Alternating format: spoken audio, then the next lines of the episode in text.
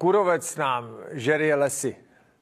Žerie nám jehličnaté lesy a my máme v programu 10 milionů nových stromů vysadit listnáče. My chceme mít krásné lesy a my chceme motýle.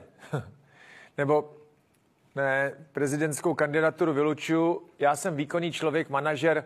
Já bych se na toho prezidenta ani nehodil.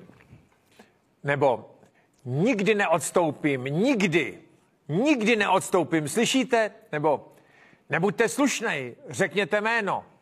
A nebo vždycky jsem se uměl postarat o svoji rodinu, o svoje firmy, o svoje zaměstnance, aby se měli dobře. A Česká republika by mohla být takovou firmou s deseti miliony zaměstnanců, občanů, který se budou mít dobře. To je pár slavných výroků Andreje Babiše, který už některý zlidověli. Ano, tenhle ten díl je o Andreji Babišovi. Ale já si z něj nechci dělat legraci. Jeho životopis je úctyhodný. To je pravda. Andrej Babišovi už je 68 roků, což na českou politiku je věk plného rozpuku, dá se říct. Jo. Česká politika, stejně jako třeba český showbiznis, je mírně řečeno trochu přestádlý. A 68 roku mnoho neznamená, ale pojďme po pořádku. Andrej Babiš se narodil v roce 1954 v Bratislavě, takže je slovenské národnosti, což ovšem z jeho mluvy eh, tak nějak slyšíme. On není moc lingvisticky nadaných. Je to, je to vlastně zajímavý. Mluví mnoha světovými jazyky, mluví perfektně francouzsky, mluví dobře německy, mluví dobře anglicky, ale na češtinu moc dobrý není. Ve svých 68 letech si pořád platí učitelku češtiny, která mu má jako naučit ehm, používat, nebo odnaučit používat ty patvary českoslovenštiny a tak, ale je to taková babiš, babišo čeština, jo. Už jsme na ní zvyklí, je to svým způsobem Rostomilý. Andrej Babiš se do, narodil do vysoce postavené rodiny. Jeho tatínek uh, byl šéfem stále mise při OSN v Ženevě. To, je, to jsou ty jeho švýcarské kořeny, kde on byl s ním. Jeho maminka byla vědeckou pracovnicí, ovšem v ústavu marxismu, leninismu, ale byla to vysoce postavená rodina. Eh, v tom ústavu pro marxismus, leninismus pracovala, když se vrátili jako rodina ze Švýcarska. Andrej Babiš má čtyři děti. Byl dvakrát ženatý a má čtyři děti. Z prvního manželství má dceru Andr- Adrianu a syna Andreje. Toho známe, konec konců ten býval dopravním pilotem, teď se potýká se zdravotními problémy se svojí maminkou, eh, žijí v Ženevě ve Švýcarsku a svého otce nemá rád, ale o tom tady teď nemá být řeč. Jo. Je to prostě jeho syn z prvního manželství. Jeho dcera z prvního manželství Adriana, ta figurovala v té kauze Čapí hnízdo. Andrej, Adriana, Andrej mladší, Adriana byli v té kauze Čapí hnízdo obviněni, ale to jejich obvinění bylo staženo. To jeho druhé manželství je s Monikou, kterou známe, Babišovou. Tam je taková zajímavost. Oni se vzali v roce 2017, ale když Andrej Babiš zahajoval svoji politickou kariéru, tak to bylo jako divný, protože Monika se jmenovala Herodesová. A ona šla na matriku v Průhonicích, kde žijou, nebo v Říčenech, kam to spadá, a nechala se přemenovat na Babišovou, aniž by si Andrej Babiš vzal, rozumíte? To je takový zvláštního. Vemte si, že máte ženu, s kterou, splodili, s kterou splodíte dvě děti, mají syna Frederika, a, nebo Federika a dceru eh, Vivien. A eh, řeknete ženě, běž se přemenovat na matriku, ať se jmenuješ stejně jako já. Já jdu do politiky a logická odpověď té ženy je, prosím tě, já ti do toho nechci mluvit, jo, ale jestli se chceš jako jmenovat stejně jako je tvoje žena, respektive aby tvoje žena se jmenovala stejně jako ty, nechci si mě vzít, no tak takhle ne, Uh, ona šla na matriku a nechala se přeměnovat, ale v roce 2017 se vzali skutečně, takže už to bylo celkem jedno. Já to nekritizuju. Tenhle ten pořád není vyloženě jenom kritický. Možná z mého úsměvu poznáte občas věci, hm, nad kterými se už klíbnu, nebo mi přijdou zvláštní. Andrej Babiš ta jeho nejkontroverznější životopisná uh, role, to je rok 1980 a rok 1982. Pokud dobře počítáte, no tak Andrej Babiš se narodil v roce 1954 a v roce 20, ve, ve svém věku 26 let a věku 28 let udělal dvě největší kontroverznosti, které ve svém životě de facto udělal. Jo. V roce 1980, v době 26 let, vstoupil do komunistické strany Československa tehdy a stal se důvěrníkem státní bezpečnosti. Jo. Ve stejném roce odjíždí do Maroka jako vyslanec podniku zahraničního obchodu tehdejšího Petrimexu. Jo? Mimochodem Agrofert, ten vznikl jako pobočka nebo ceřiná společnost toho Petrimexu, ale to je jiná historie, to nechme e, stranou. A zdá se podle všeho, že tehdy měl Andrej Babiš jako na výběr. Buď nevstoupíš do komunistické strany a nebudeš teda tady důvěrníkem STB. To je tvoje právo. Ale pak nepojedeš do Maroka, nebudeš mít před sebou kariéru v zahraničním obchodu, nebudeš mluvit francouzsky, a tak dále a tak dále. Tak si to rozmysli. Andrej Babiš neudělal nic jiného, než že to prostě podepsal. Jo? Přihlášku do komunistické strany a stal se důvěrníkem STB. V roce 1982, když už to Maroku byl, tak údajně proběhl vázací akt, kdy se stal agentem, jo? agentem STB, pod krycím názvem Bureš. Takhle to je v těch knihách. Eh, ta karta toho důvěrníka to nějakým způsobem jako prokazuje. Andrej Babiš se se slovenskými úřady, který o tom rozhodují, soudí. Ty soudy nejsou do dneška ukončený a Andrej Babiš samozřejmě tvrdí, že žádným agentem nebyl, ale nevím. Jo. Takováhle je věc. To, to spolu časově souviselo. Pojedeš do Maroka, budeš členem KSČ, to jinak nepůjde, a současně budeš důvěrníkem STB a pak se staneš agentem. Eh, to hledáš na oltář vlasti a výměnou za to budeš cestovat, budeš obchodní přidělen z Maroku, budeš tady v Petrimexu vysoce postavený. Já bych mu to zase tolik nevyčítal. Takových osudů eh, byly tisíce a desetitisíce. Jo. Bylo mu 26 roku, když se rozhodl vstoupit do komunistické strany. Pocházel z rodiny komunistů, který to dotáhli vysoko. Viděl svět a v 26 letech si myslím, že to považoval za naprosto normální. Jeho táta byl přidělenec v Ženevě při OSN, to je jako velká věc. Jo. Pak dělal ředitele toho podniku zahraničního obchodu, maminka byla vysoce postavená, on to prostě podepsal, takových lidí byly tisíce.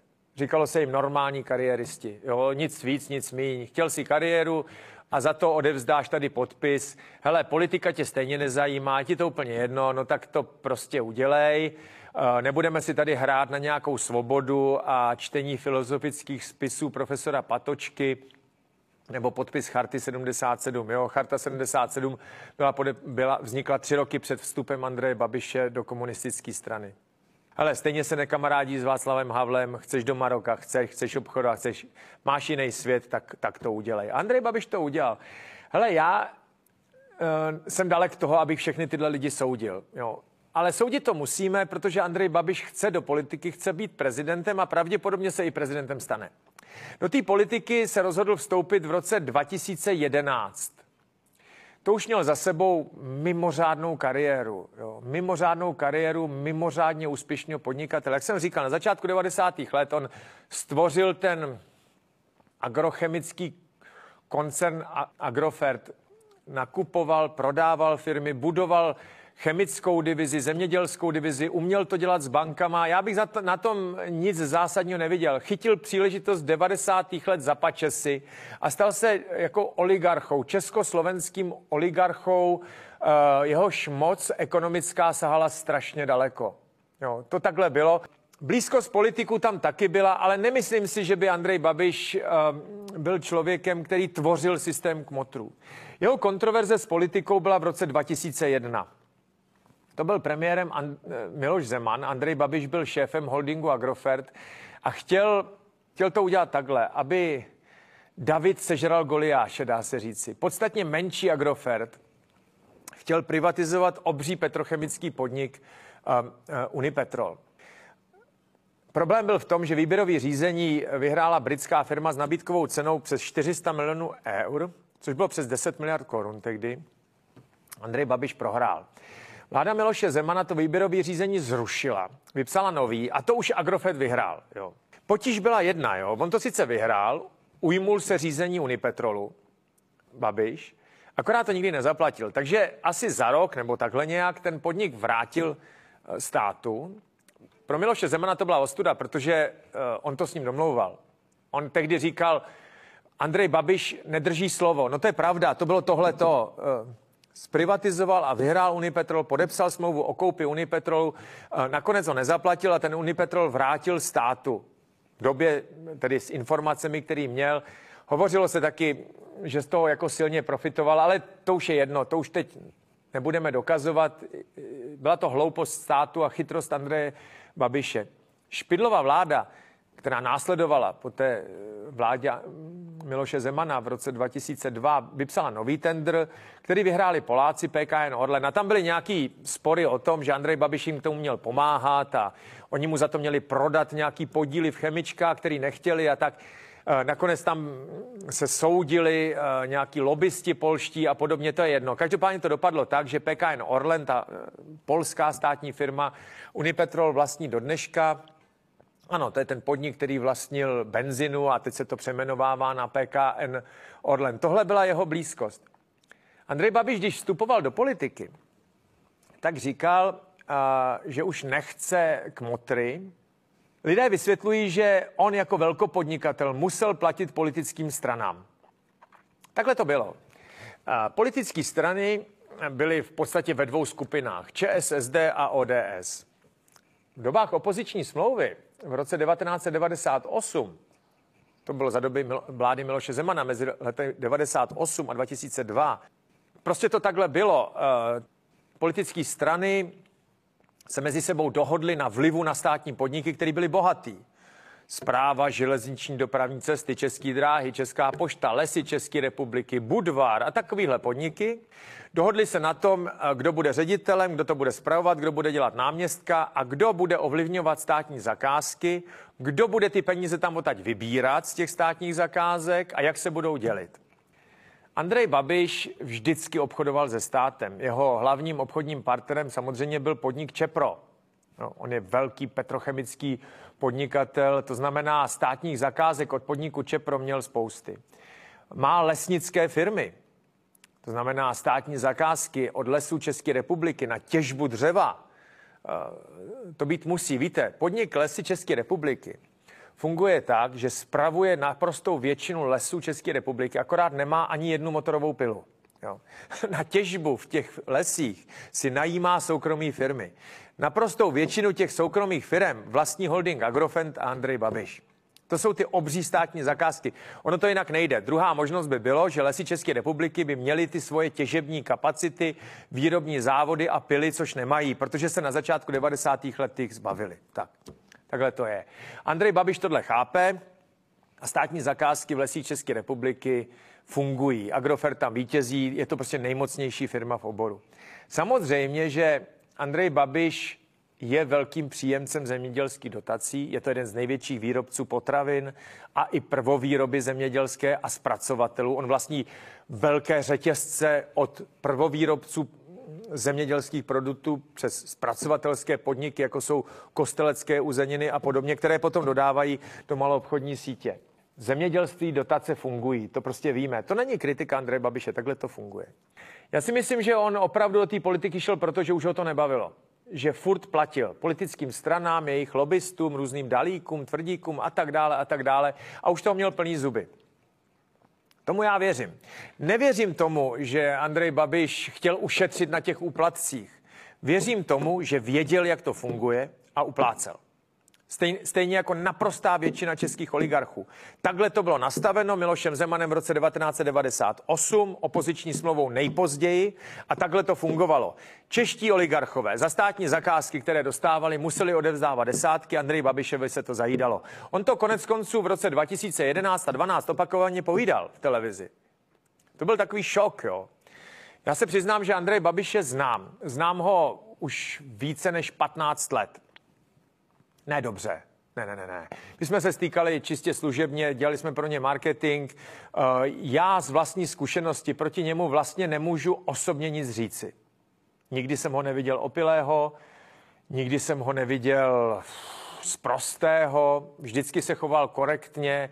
To nemůžu říci, že ne. Dokonce jsem seděl u jednání v roce 2011 v Průhonicí, když se rozhodovalo o vstupu do politiky Tehdy jsem byl přesvědčen o tom, že neuspěje. Dokonce jsem byl přítomen u té debaty o názvu. To bylo, to, to bylo ten aktiv nebo akce nespokojených občanů 2011 a debatě, že tehdy byla v kurzu TOP 09 a že by ten název mohl být podobný, uh, protože lidé to mají rádi, že ta kombinace číslovky a nějaké zkratky funguje.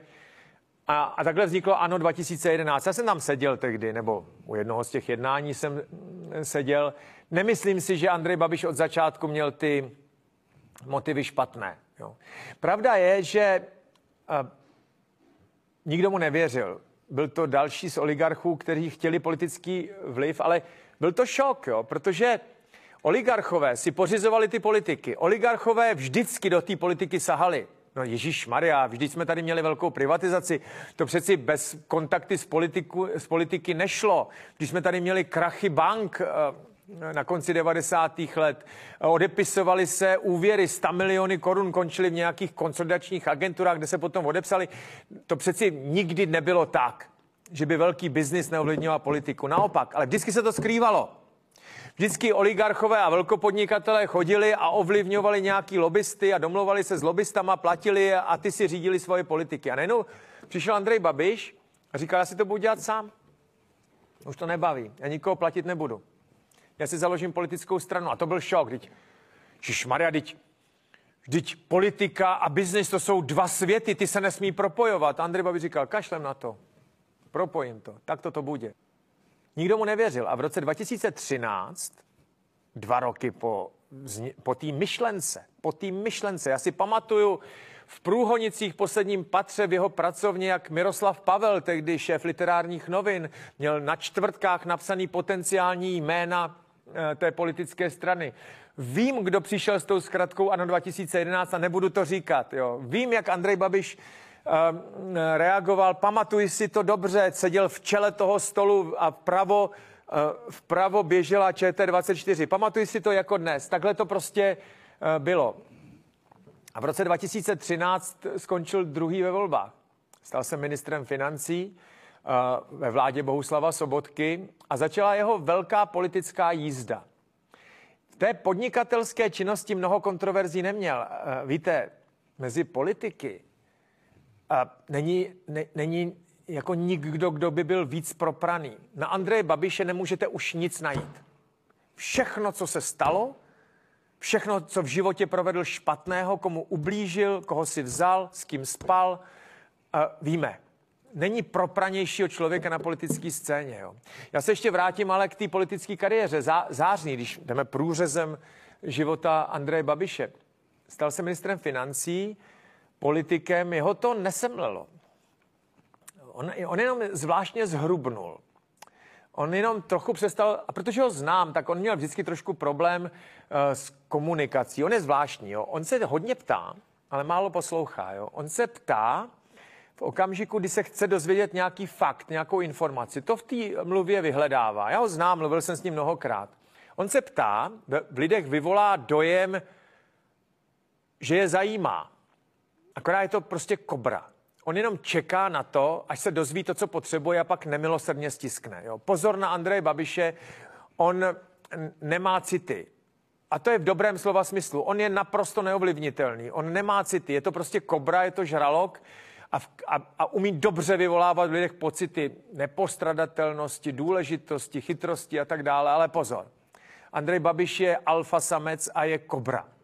A takhle postupoval politice. Jasně, že Bouslav Sobotka pro ně nebyl soupeř, on to vycítil, měl vyšší pozici, byl předsedou vlády, ale pro Andreje Babiše to, to nebyl soupeř. To, ta, ta kobra v něm říkala, tak to je kořist, to není soupeř. A v podstatě otevřeně jim pohrdal. No. Zvláštní respekt našel u Miloše Zemana, protože to narazili na sebe takový dvě kobry, takový dva alfa samci, který nade vše uznávají úspěch. A je v podstatě jedno, jak ho dosáhnete. Mimochodem, všimli jste si, že Andrej Babiš je oblíbence i Václava Klauze? Ano, přesně tak. To jsou tři hegemoni české politiky, který uznávají úspěch a moc se nezajímá, jak k němu dospějete. Jo. Že by hodnotili morálnost, nemorálnost tohoto nebo onoho kroku, ne. Důležitý je výsledek. A ten u, tří, u všech tří je takový, že jeden je prezident, druhý bývalý prezident a třetí nastupující prezident. Takže se navzájem Eh, jako uznávají. Bouslav Sobotka nebyl soupeř. A v roce 2017 vyhrál volby. Bouslav Sobotka tehdy udělal velkou chybu, jo, když ho vykopnul z vlády a Andrej Babiš dostal čas na to, aby ty svoje voliče, kteří mu věří, ten klasický levicový elektorát, přesvědčil o tom, eh, že ho z vlády vyhodili, protože je to komplot, že je to spiknutí proti němu, že, chtěj, že mu chtějí ublížit, aby lidem nebylo dobře. A lidi mu uvěřili a v roce 2017, půl roku potom, co ho Sobotka vykopnul z vlády, vyhrál volby, stal se předsedou vlády. A dá se říci, že úspěšným předsedou vlády, protože prošel dobou covidu, ukrutně zadlužil Českou republiku, ukrutně. Zvednul platy každému kdo šel okolo, ale tady pozor, jo. Je pravda, že ten jeho volební úspěch v roce 2017 jo, byl dán zoufalým podfinancováním celých skupin obyvatel, potenciálních voličů. Jo. Bylo to jako pekelný. Učitelé v roce 2013, 14, 15 měli průměrný plat 20 tisíc hrubýho. Jo učitelé na vysokých školách 26, jo. Policajti chodili do služby, kde riskovali život za 28 hrubýho, jo. Hasiči prostě hasili požáry, kde šlo o život a zachraňovali lidský životy při auto, eh, autonehodách za 30 hrubýho nebo 26 hrubýho. Důchodci měli penze 8 tisíc, kterým se nedalo prostě vyjít. A to, to byl ten vnitřní dluh těchto skupin obyvatel, který Andrej Babiš dobře pochopil. Jo. A říkal, tenhle ten vnitřní dluh, tohle, tohle ponížení eh, já zlomím ve svůj volební úspěch. Já jim slíbím, že jim přidám. Nebudou tak ponížený a už nebudou tak podfinancovaný. A udělal to. Jo. A mezi skupinami, které tehdy byly takhle podfinancovaný, má svoje nehynoucí obdiv. Vemte si, že celá řada lidí pozor, Andrej Babiš už je více než 10 let politice, kterým tehdy přidal, je teď v důchodu a těm přidával znova. To je prostě takhle. Jo. Ten dluh, který tady máme po Andreji Babišovi, ten bilion korun za dobu jeho vlády, jasně je dán. Eh, a teď je to trochu obajoba. Jo. Jasně je dán covidovými výdaji, jasně je dám rozhazováním, ale do určitý míry, do určitý míry je to de facto splacení dluhu, který nasekali minulý vlády. Rozumíte? Pokud nezvedali důchody, pokud policajti, hasiči, učitelé, zdravotníci měli zoufale malý platy, tak to de facto ve výši státního dluhu vidět nebylo. Ale bobtnala tam ta nespokojenost a jednoho dne se to muselo zlomit. A Andrej Babiš to zlomil, získal si nehynoucí vděk těchto těch lidí a zadlužil Českou republiku. Fialová vláda eh, teď s tím mnoho udělat nechce, protože to moc dobře vědí, že cesta zpátky není. Jo. Pokud by byla, tak už ji dávno našli. Eh, ale ona zcela evidentně není. A teď ty největší kontroverznosti eh, Čapí hnízdo. Je to prostě takhle. Andrej Babiš je vizionář. On je prostě přesvědčen o správnosti svého chování. Jo je přesvědčen o tom, že nic nezákonného v kauze Čapí hnízdo neudělal. Že si došel pro dotaci 50 milionů, kterou mu stát měl dát, protože celý ten komplex toho Čapího hnízda stál miliardu korun, nebo ještě trochu víc. Jo.